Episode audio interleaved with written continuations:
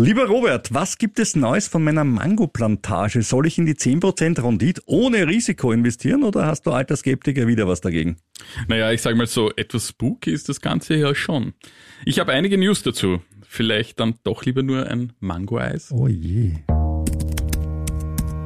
Sie hören den Kurier. The first rule in investment is don't lose. And the second rule in investment is don't forget the first rule. Ziemlich gut veranlagt.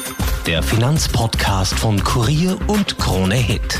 Liebe Anlegerinnen, liebe Anleger, herzlich willkommen bei Ziemlich gut veranlagt, dem Aktienpodcast aus Österreich. Bei mir wie immer in guten wie auch in schlechten Zeiten der stellvertretende Leiter der Kurier Wirtschaftsredaktion, Robert Kliedorfer. Hallo Robert. Hallo lieber Rüdiger. Mein Name ist Rüdiger Landgraf. Heute geht es unter anderem um PayPal, um Lucid Air, um Berkshire Hathaway, um Anlagebetrug, fragwürdige Anlagen. Die Inflation, ja sorry, die ist auch noch da, die geht einfach nicht weg. Äh, ja, es gibt gute Nachrichten, aber auch sehr pessimistische. Wenn man Warren Buffett zuhört, seine Prognosen äh, können wir uns heute im Podcast auch nicht ersparen. Immerhin, der gute Mann ist mittlerweile wie alt? 92? Ja, der wird zu wissen. Und der wird's ja wissen, ganz genau. Und er sagt, äh, es schaut nicht gut aus. Aber mehr dazu gleich. Aber wenn man auf die Börsen blickt aktuell, schaut's doch eigentlich super aus, Robert. Der DAX kratzt dann 16.000 Punkten seit Jahresanfang um 16 Prozent rauf. Der Dow Jones, okay, 1,36 Prozent, aber immerhin mal nicht runter. Der ATX hat immerhin 2,3 Prozent seit Jahresanfang zugelegt. Der Nasdaq aus der Serie Totgesagte leben länger plus 21,6 Prozent. Paris, der CAC 40 oder Caron, wie man sagen müsste, plus 12,17 Prozent und der FTSE 100 in England immerhin trotz aller Brexit-Probleme plus 2,7. Also überall mehr oder weniger plus und das bei einem Börsenjahr, wo viele im Dezember gesagt haben, also bitte können wir das ja einfach überspringen, das wird ja nichts. Also eigentlich fein und sogar, Robert, für dich, die Sparzinsen gehen langsam bergauf. Ist das nicht eine fantastische Welt? Dieses leuchtet nicht alles irgendwie rosa? Ja, naja, halb, halb? Ja, gewusst. ja, ich meine, es geht zwar nach ja. oben bei den Sparzinsen, aber ja doch sehr, sehr langsam und da kommt eben auch noch die Inflation dazu. Ah ja, stimmt, genau, da, da war ja was. Da haben wir jetzt doch 9,8 Prozent wieder. Ja, ist ja eine Aber es gibt einen, es gibt eigentlich. einen Gipfel, also es gab einen Gipfel Ja, es gab Woche. einen Gipfel, ja. Die Regierung geht ja jetzt mit, wieder mit Maßnahmen gegen diese hohe Inflation vor. Eine noch höhere Gewinnabschöpfung bei den Energiekonzernen, mehr Transparenz bei der Gestaltung der Supermarktpreise und die Wettbewerbsbehörde soll wieder mal gestärkt werden. Ja, eh nur beim Wettbewerb hat mir schon vor vielen Jahren ziemlich versagt. Also ich glaube nicht, dass die Inflation mit diesen Maßnahmen jetzt so bald wieder sinken wird, zumal sie ja zum Teil auch erst im Herbst in Kraft treten sollen. Äh, ja, Bitte, ich möchte eine Frage stellen. Ähm, eine Regierung führt einen Strompreisdeckel ein. Ne? So, der Strompreisdeckel funktioniert so, wenn ich es kurz erklären darf, ähm, bis zu einer gewissen Kilowattstundenanzahl pro Jahr, die relativ knapp bemessen ist, zahlen wir alle 20 Cent pro Kilowattstunde, solange der Preis nicht höher ist als 50 Cent pro Kilowattstunde. Ja. Das heißt, bis zu 30 Cent werden zugeschossen. Was ist wie von Zauberhand passiert? Warten. Hm, ha, komisch. Fast alle Verträge gehen auf einmal auf 50 Cent, weil jeder Anbieter weiß, mit 49 Cent verdiene ich einen Cent weniger und der Kunde zahlt gleich viel, nämlich 20 Cent. Und, ja, und dann wundert man sich nachher wirklich, dass die Energieversorger alle höhere Preise haben. Oder zumindest nicht Ja, die also, ich- sinkenden Weltmarktpreise Ja, weitergeben. aber ne? also man setzt die Marktwirtschaft aus zwischen den Strompreislieferanten im Bereich zwischen 20 und 50 Cent, wenn Mhm. man sagt, der Kunde zahlt immer das gleiche 20 Cent. Und dann wundert man sich, dass Konzerne, die natürlich gewinngetrieben sind, worin ich nichts Schlechtes finde, sagen, Moment, 20 Cent oder 50 Cent, lass mich nachdenken. Ja, Ja, 50. Ja, hey, ich verlange 50. Das, ich bin ein Genie, ich bin ein guter Manager. Also, das, und dann sagt man, die geben die Preise nicht weiter, die geringeren. Ich meine wirklich, ich verstehe Ja, es nicht. mehr. aber die Energie Burgenland und der Landeshauptmann Doskozil finden das ja, glaube ich, ganz gut, weil die fordern ja jetzt sogar überhaupt äh, Markt, also eine staatliche Preisregulierung sämtlicher Energiepreise. Ja, eh. Das Problem ist nur, der Strom kommt nicht nur aus der Steckdose, dann wird er produziert und ich weiß schon, dass die Großhandelspreise nicht weitergegeben werden, aber es wäre doch hilfreich, wenn der Konsument merken würde, wie viel er für den Strompreis zahlt. Und wenn der Staat nicht die Differenz zahlen würde, würde er es merken.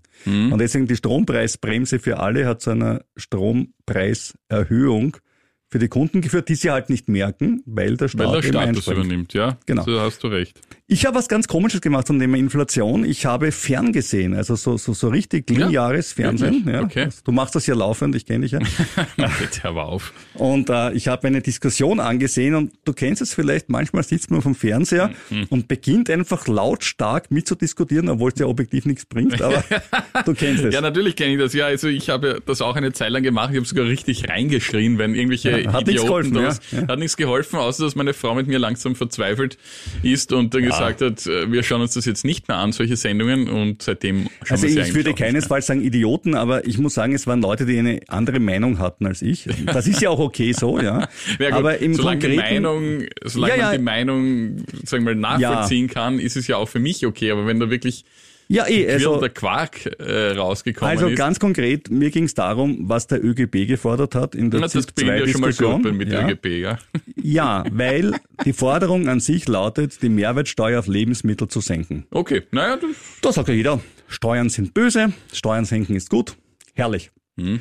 Äh, leider, das Steuersenken kostet auch zweieinhalb Milliarden Euro, aber das ist ja heutzutage, was sind zweieinhalb Milliarden Euro? gegen 50 Milliarden Corona-Hilfen. Nein, nein, nicht nur das. Ich habe eine neue Verrechnungseinheit in diesem Podcast. Die Verrechnungseinheit heißt ORF. Oh ja, das ist die gefällt mir auch gut, ja. Also zweieinhalb Milliarden Euro sind umgerechnet ungefähr zweieinhalb Jahre ORF. Jo. So, also in etwa, Ja, so eine ja. Milliarde pro Jahr, kann man so rechnen. Ja. Ne? So, also zweieinhalb Jahre ORF, aber immerhin auch was Schönes. Ähm, aber die Sache ist doch die, jetzt gehen wir her und schaffen die Umsatzsteuer ab, oder zumindest fordert das der ÖGB.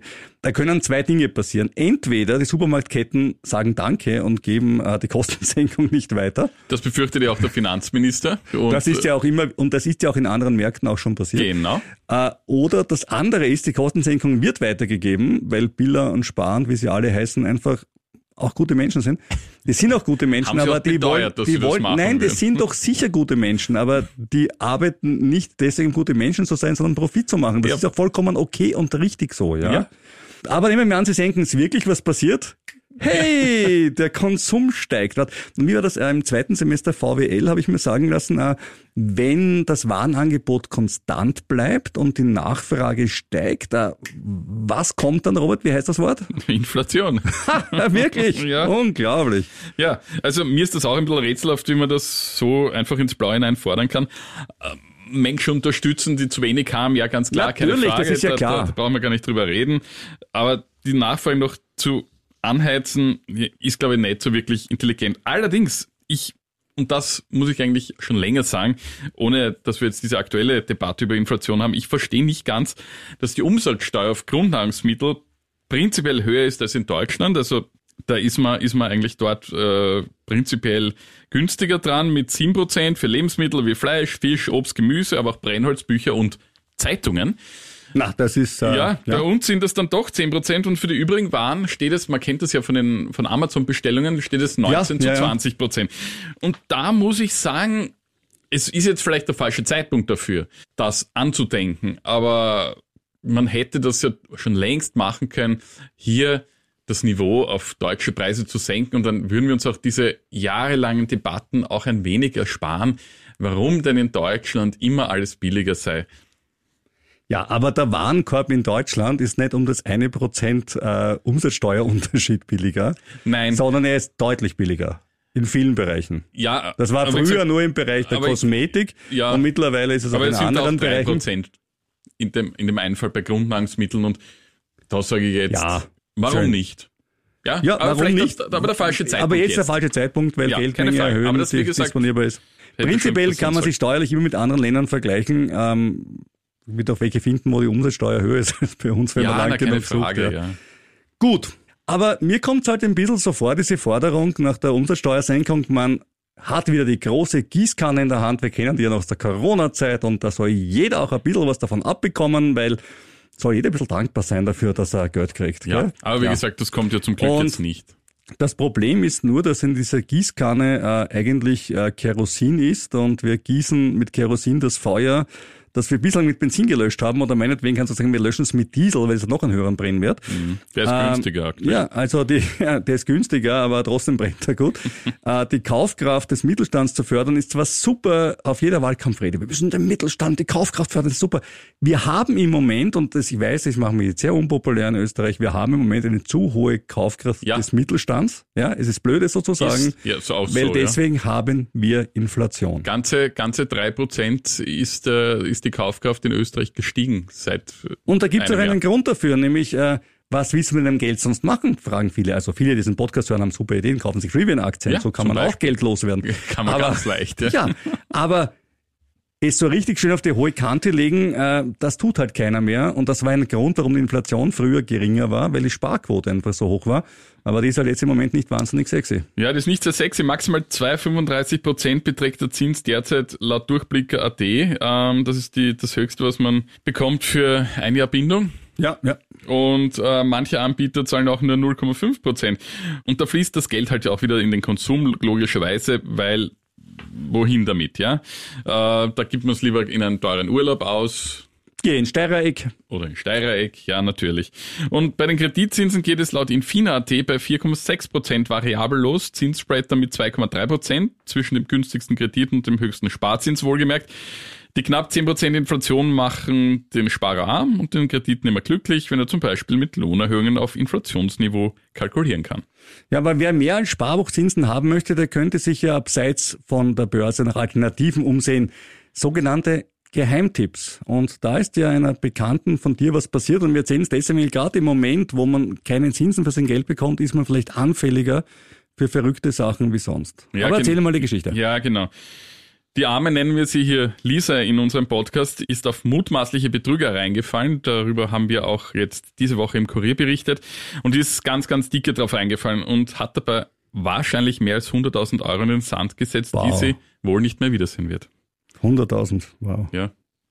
Ja, meine bekannte Lisa also, die hat eine Lebensversicherung aufgelöst, um sich im Kosmetikbereich selbstständig zu machen.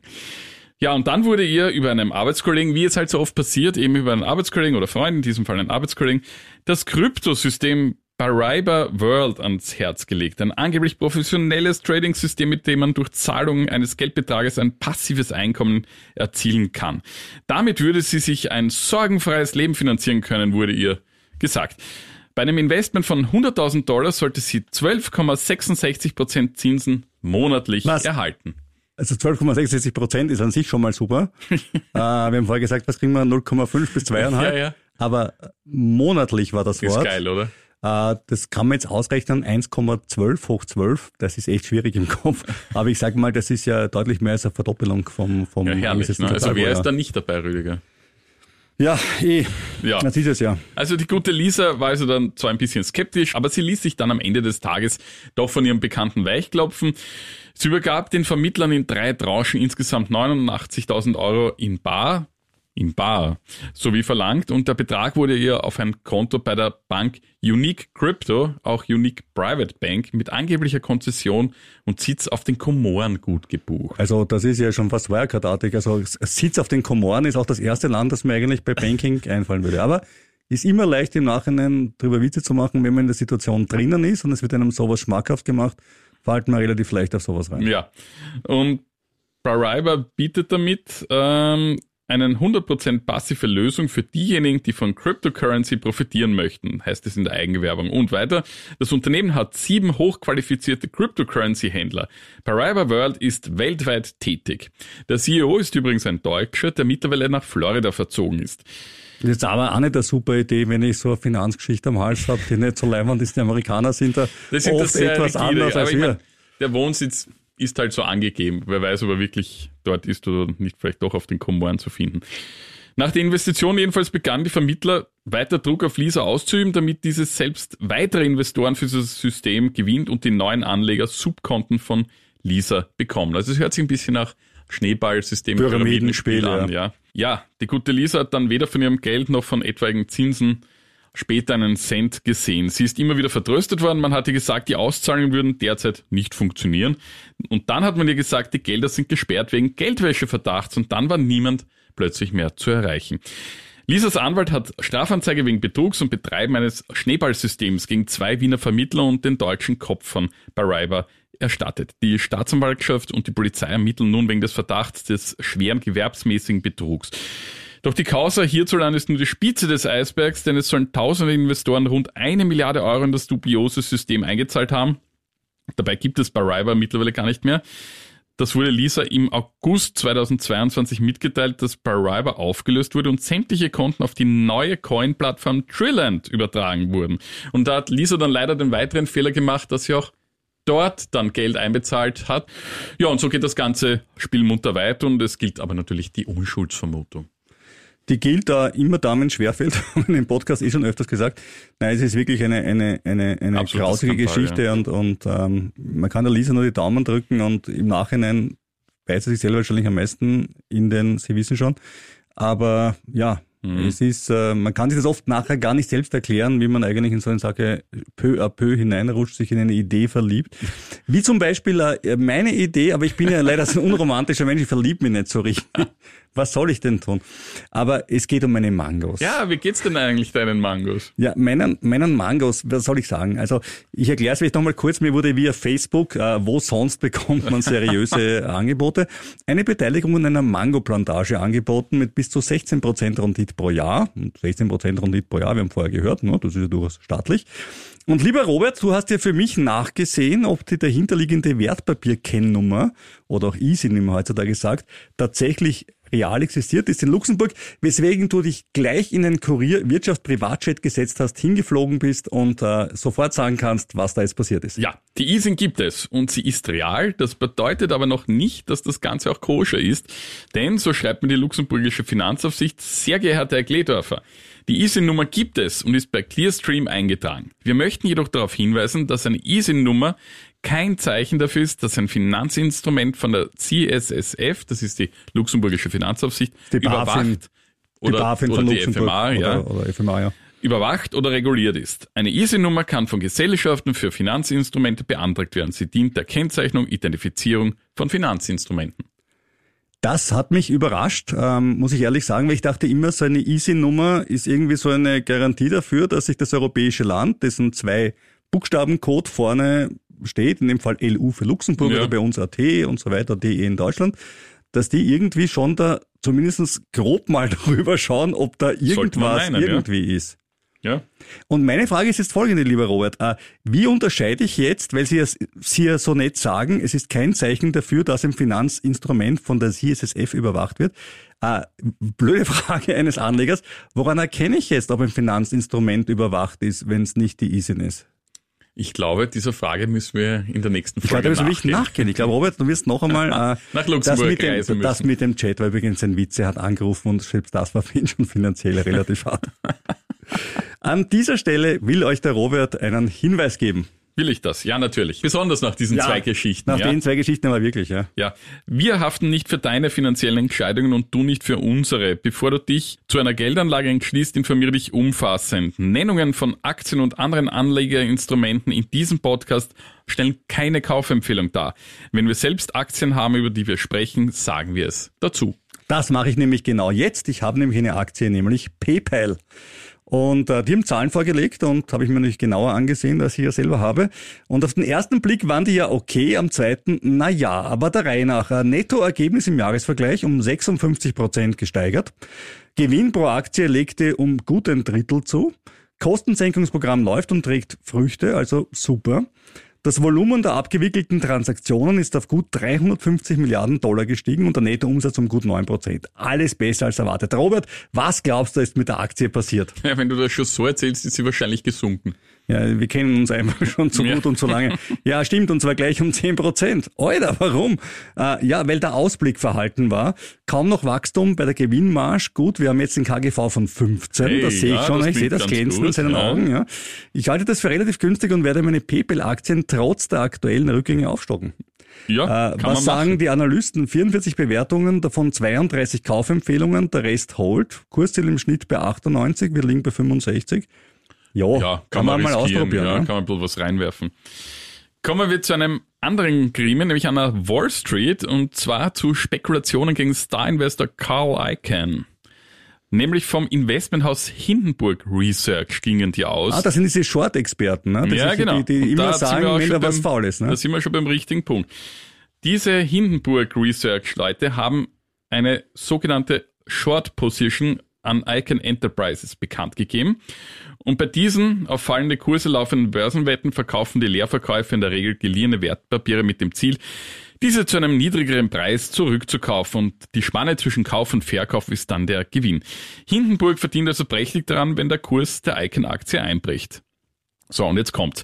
Um den Kurs nach unten zu drücken, behauptete Hindenburg in einem Bericht, dass Icahn Enterprises den Wert seines privaten Vermögens, die größte Position im Portfolio, überbewertet und eine Art Schneeballsystem betreibe. Moment, das erinnert uns doch an einen mutmaßlichen Fall in Deutschland, wo jemand einfach seine Cash-Rücklagen einfach erfunden hat. Warte, ja, genau, Wirecard. Ja, ja, da könnte man jetzt annehmen, nur der Herr Icahn ist ja nicht irgendwer und den gibt's Jahrzehnte an der Wall Street.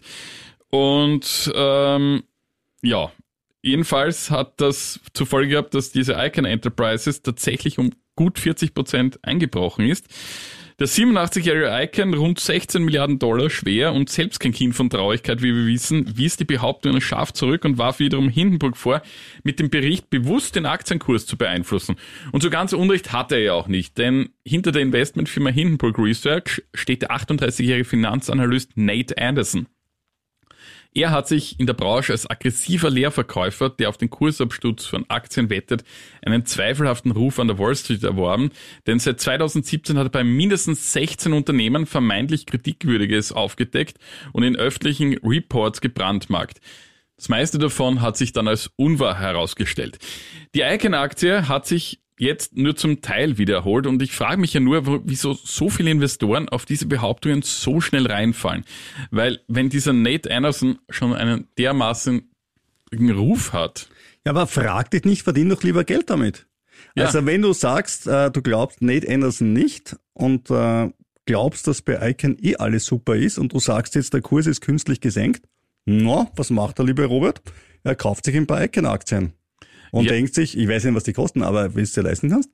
Aber wenn du, wenn du wirklich sagst, Ja. der Anderson hat, hat irgendwie ein faules Spiel getrieben und die Aktie ist mehr wert, kauf also da ist sicher Potenzial noch da. Ich habe mir den Kurs heute Ja. angesehen und der ist, hat sich nur wirklich zu einem, ich würde sagen, einem Drittel erst erholt. Na dann, Ja, na Robert, ja. na? Wir werden diesen Icon Enterprise Kurs ein wenig im Auge behalten. Ja, aber das tut man umso besser, wenn man investiert ist. Das schärft den Blick, habe ich mir sagen Ich habe das Gefühl, der Rüdiger will mir da irgendwo einreiten. Na, aber wenn du sagst, es Ich- ist so, so. Ja, ich- So. scheint Okay. zumindest so. Ich habe eine gute Nachricht Ja. Für Sebastian Kurz. Ah, sehr gut. Nicht für dich, sondern für Sebastian Kurz. Äh, Palantir, schon mal gehört davon, ja? Ja, äh, klar. Ja. Äh, Arbeitgeber von Sebastian Kurz, schießt nach den aktuellen Zahlen in die Höhe. Gewinn etwa 18 Prozent höher als erwartet, Umsatz 5 Prozent höher als erwartet. Gut, das klingt jetzt nicht so irre, aber im letzten Quartal hat Palantir erstmals schwarze Zahlen geschrieben. Cool. Die Aktie ist um 24,5 Prozent rauf. Hm. Ich habe sie nicht. Sebastian Kurz wahrscheinlich schon, weil er sie vermutlich in seinem Gehaltsschema drinnen haben wird. Herrlich. Gut für ihn, äh, schlecht für mich. Äh, aber auch in Österreich gab es ja Milliarden zu verdienen, nämlich an Dividenden. Ja, nämlich die im ATX notierten Unternehmen weisen zusammen heuer einen Rekordgewinn aus, zeigt der AK Dividendenreport. Die OMV, der Verbund und die erste Group zahlen auch jeweils die höchste Dividende ihrer Geschichte demnach.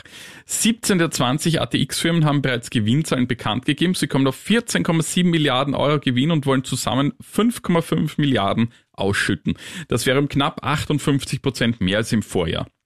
Die AK rechnet damit, dass es am Ende des Tages mit den noch drei ausstehenden Unternehmen, die dieses Jahr noch keine Bilanz gelegt haben, mehr als 6 Milliarden sind. Nur die Post und die CAIMO reduzieren dieses Mal aufgrund von Gewinnrückgängen ihre Dividende. Im Schnitt gehen knapp 38 Prozent des Gewinns an die Eigentümer nach 32 Prozent im Vorjahr. Und das sind ja zum Teil auch die Mitarbeiter über entsprechende Stiftungen.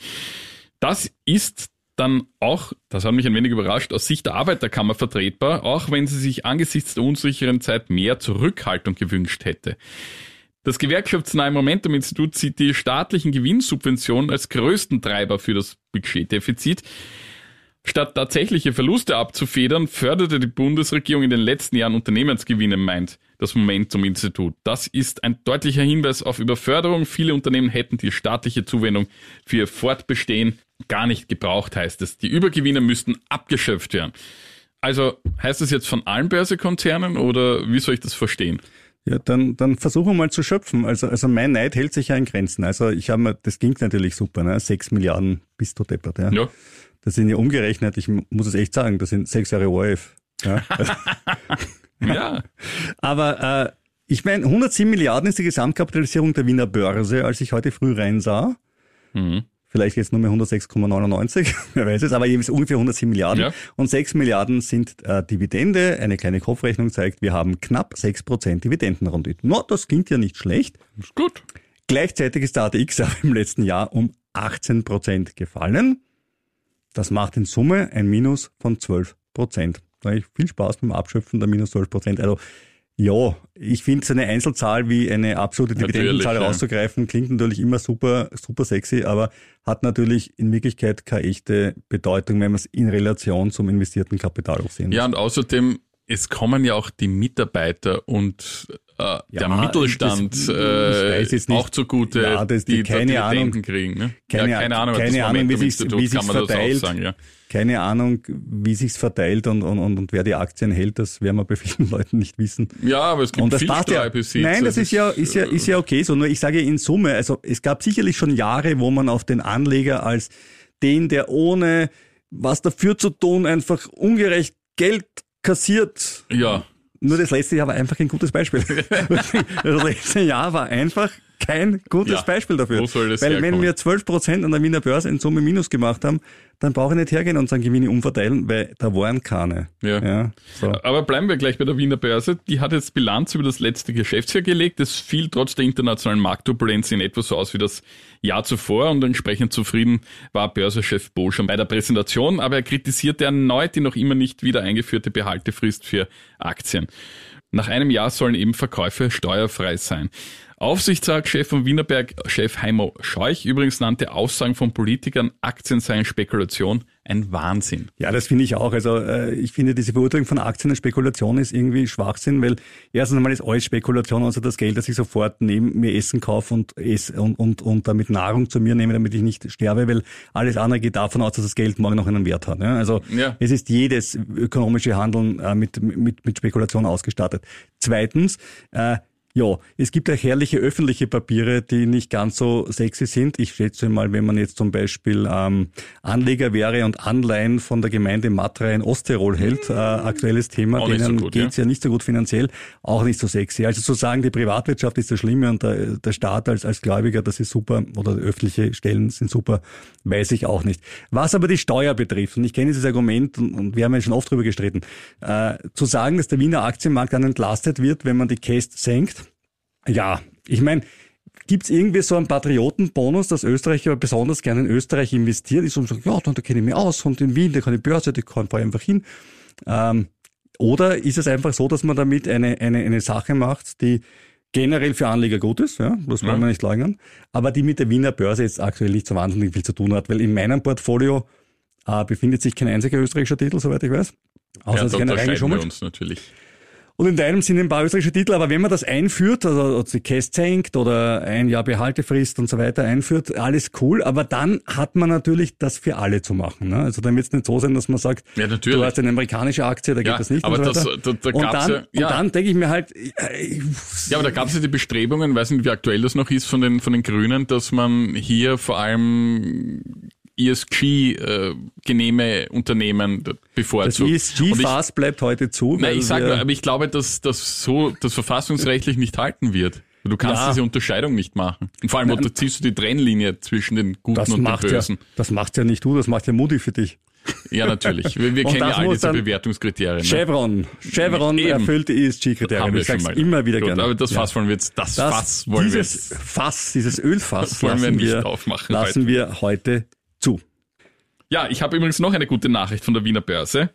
Wir haben das schon mal erörtert hier mit ein oder zwei Beispielen, äh, dass es ja gar nicht so einfach ist, bei Neuemissionen zum Zug zu kommen, vor allem wenn das weiter entfernte Länder sind. Bei Rivian-Aktien zum Beispiel. Ja, das haben wir probiert, aber es wäre auch schon egal gewesen. ja, jedenfalls will da die Wiener Börse jetzt gegensteuern und zwar mit Hilfe des neuen digitalen Tools First Place. Das soll privaten Anlegern eine direkte Zeichnung bei Neuemissionen im Online-Banking bieten. Als Partnerbanken sind da unter anderem die Raiffeisengruppe, die Erste Bank, die Oberbank und die Wiener Privatbank dabei. Und das funktioniert oder soll so funktionieren, dass alle Papiere, die als Erstemission auch an der Wiener Börse gehandelt werden, über das Online-Banking deines Bankinstituts gezeichnet werden können. Also man erspart sich dann jetzt großartig herumzutun oder über einen Broker zu gehen. Mal schauen, ob das so ja. einfach funktioniert, wie es hier jetzt dargestellt wird. Aber ich halte das durchaus für einen äh, ja. guten Service-Charakter. Ich finde das auch äh, gut, weil man kommt so nicht so leicht zum Zug. Zwei Dinge, an denen ich vielleicht noch zweifle. Das eine ist, dass äh, die beteiligten Banken, welche sind, die in den Gebührenfragen sich nicht immer hinten angestellt haben, ich sage es mal so. Und das zweite ist, ähm, wie viele Börsengänge haben wir an der Wiener Börse dieses ja, Jahr zu erwarten? Gesagt, ähm, es geht angeblich. Auch Zweitlistungen auch. Ja. ja, und es geht auch eben über alle, angeblich über alle Märkte, die du auch über die Wiener Börse handeln kannst. Okay. Und das sind dann doch schon. Das ist dann schon cool, ja. Das sind dann doch schon mehr. Aber wie gesagt, ob man dann trotzdem zum Zug kommt oder einfach nur sagt, ich bin der kleine Maxi aus Österreich und mache das jetzt über meine, meine erste Bank. Äh, du bist der kleine Robert aus Österreich. Ja, also ich weiß nicht. Aber probieren wir es aus. Ich, ich ja. finde das mal einen guten, guten Deal. Aktien sind Spekulation. In dem Fall ein Beispiel, das die Arbeiterkammer äh, unterstützen würde oder wie auch immer es gesagt hat, dass Aktien Spekulation sind. Nämlich, jetzt kommen wir zur AMC oder AMC. Äh, die Zockeraktie, äh, in der Aktie, in der die Main Street gegen die Wall Street gewettet hat. Du kannst dich noch erinnern? Ja, der Dunkel ist eine US-Kinokette. Ja, die ist ja vor geraumer Zeit auf über 60 Dollar hochgepusht worden durch eine Reddit-Gruppe. Die Leute, die sich selber Apes nannten, haben ja den Kurs raufgetrieben, um Hedgefonds zu ärgern. Das ist ja vorher erklärt. Hedgefonds wollen billig zurückkaufen. Ja, genau das wollten sie dann halt abstellen, indem sie den Kurs in die Höhe mhm. treiben. Ja, Zum Teil auch gelungen, also einen Hedgefonds aus, aus dem Markt geschossen damit. Ja, da gab es das prominentere Beispiel von dieser äh, Spielewaren. Ja, diese Brick and Mortar Shops, GameStop haben die geheißen. GameStop, genau, GameStop, ja. genau. Aber sie waren über 60 Dollar hoch, in dem Fall jetzt die äh, lieben Freunde von AMC und jetzt sind sie unter 6 Dollar. Mhm. Und das, obwohl der Gewinn und der Umsatz besser als erwartet waren, Gewinn pro Aktie ein bisschen rauf und normalerweise hüpft eine Aktie vor Freude in die Höhe. Bei EMC wollten die Apes beweisen, dass es keine Korrelation zwischen Fundamentaldaten und Börsenkurs gibt. Wenn es etwas zynisch ist, kann man sagen, die sind dann gelungen, weil jetzt gibt es aktuell gute Daten, aber die Aktie ist derartig versaut vom Ruf her, dass äh, trotz der nicht so schlechten Zahlen aktuell die Investoren einfach in diese Aktie nicht mehr reinspringen, weil sie wissen, es gibt ganz mhm. andere Dinge, die diese Aktie steuern. Ja. Kommen wir zu einem weiteren Titel Adidas. Wir haben ja schon öfters darüber berichtet und der Konflikt mit Kanye West und die wechselvolle Beziehung ist ja im Vorjahr nach antisemitischen Aussagen des Musikers beendet worden. Im ersten Quartal gab es einen Verlust. Vor einem Jahr gab es noch einen Gewinn von 310 Millionen Euro.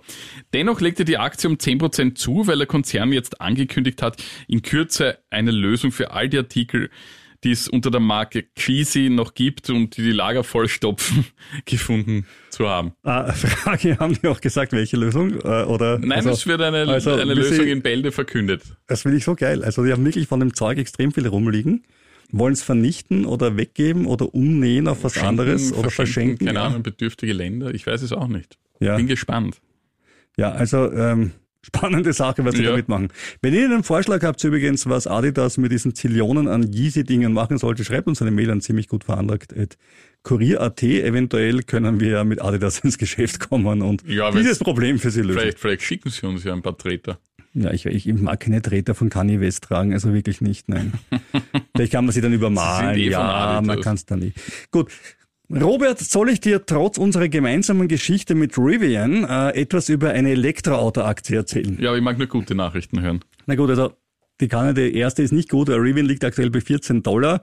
Wollte ich nur sagen für Hörer, die jetzt seit kurzem bei unserem Podcast dabei sind, Das ist nicht viel. Ja, das ist nicht viel. Allerdings. Es war schon mal weniger. Ja, Rivian hat jetzt gute Quartalszahlen vorgelegt, also für ja, Rivian-Verhältnisse ja, gute. Ja. Hat vor allem sehr viele Autos verkauft. Und das ist für Rivian-Verhältnisse sehr ja, viele. Ja, und, ja. und der Umsatz ist auch deutlich nach oben geklettert. Für Rivian-Verhältnisse, ja, ja, und Gewinn schreiben sie keinen. Und die Aktie Weiß hat sogar eh. leicht zugelegt. Also, ja, eh, eh. Nein, man muss auch das Positive mal sagen, nicht immer nur dieses Unternehmen verarschen, ja. Ich habe Rivian nie verarscht, Rivian hat mich verarscht. Das ist ein großer Unterschied. Kommen wir zu einem anderen Elektroauto Unternehmen Kommen wir zu Lucid Air. Ja, vor einem Jahr habe ich dir ganz stolz erzählt, weil ich am Lake Tahoe und habe meinen ersten gesehen, eine wunderschöne Limousine. Ganz, ganz toll, äh, super. Also wenn der Tesla zu äh, spießig und zu billig Altbacken, ist, ja. dann kaufst du einen Lucid Air. Hm. Vollkommen richtig. Das wäre was für dich. Der ist wirklich schick, ja. Ähm, ja, der hat einen Nachteil, man kann nicht gratis aufladen. Das ist bei meinem Tesla halt nach wie vor das Feature, wo ich sage, hm. So, der ist schick, aber die Aktie ist es weniger, weil äh, 7% äh, ging's runter nach dem Earnings Report. Ja, weil, und jetzt kommt was, was für eine Wachstumsaktie wirklich nicht gut ist, der Umsatz ist geringer als erwartet, von Gewinn reden wir nicht, weil, wie gesagt, Wachstumsaktie alles neu.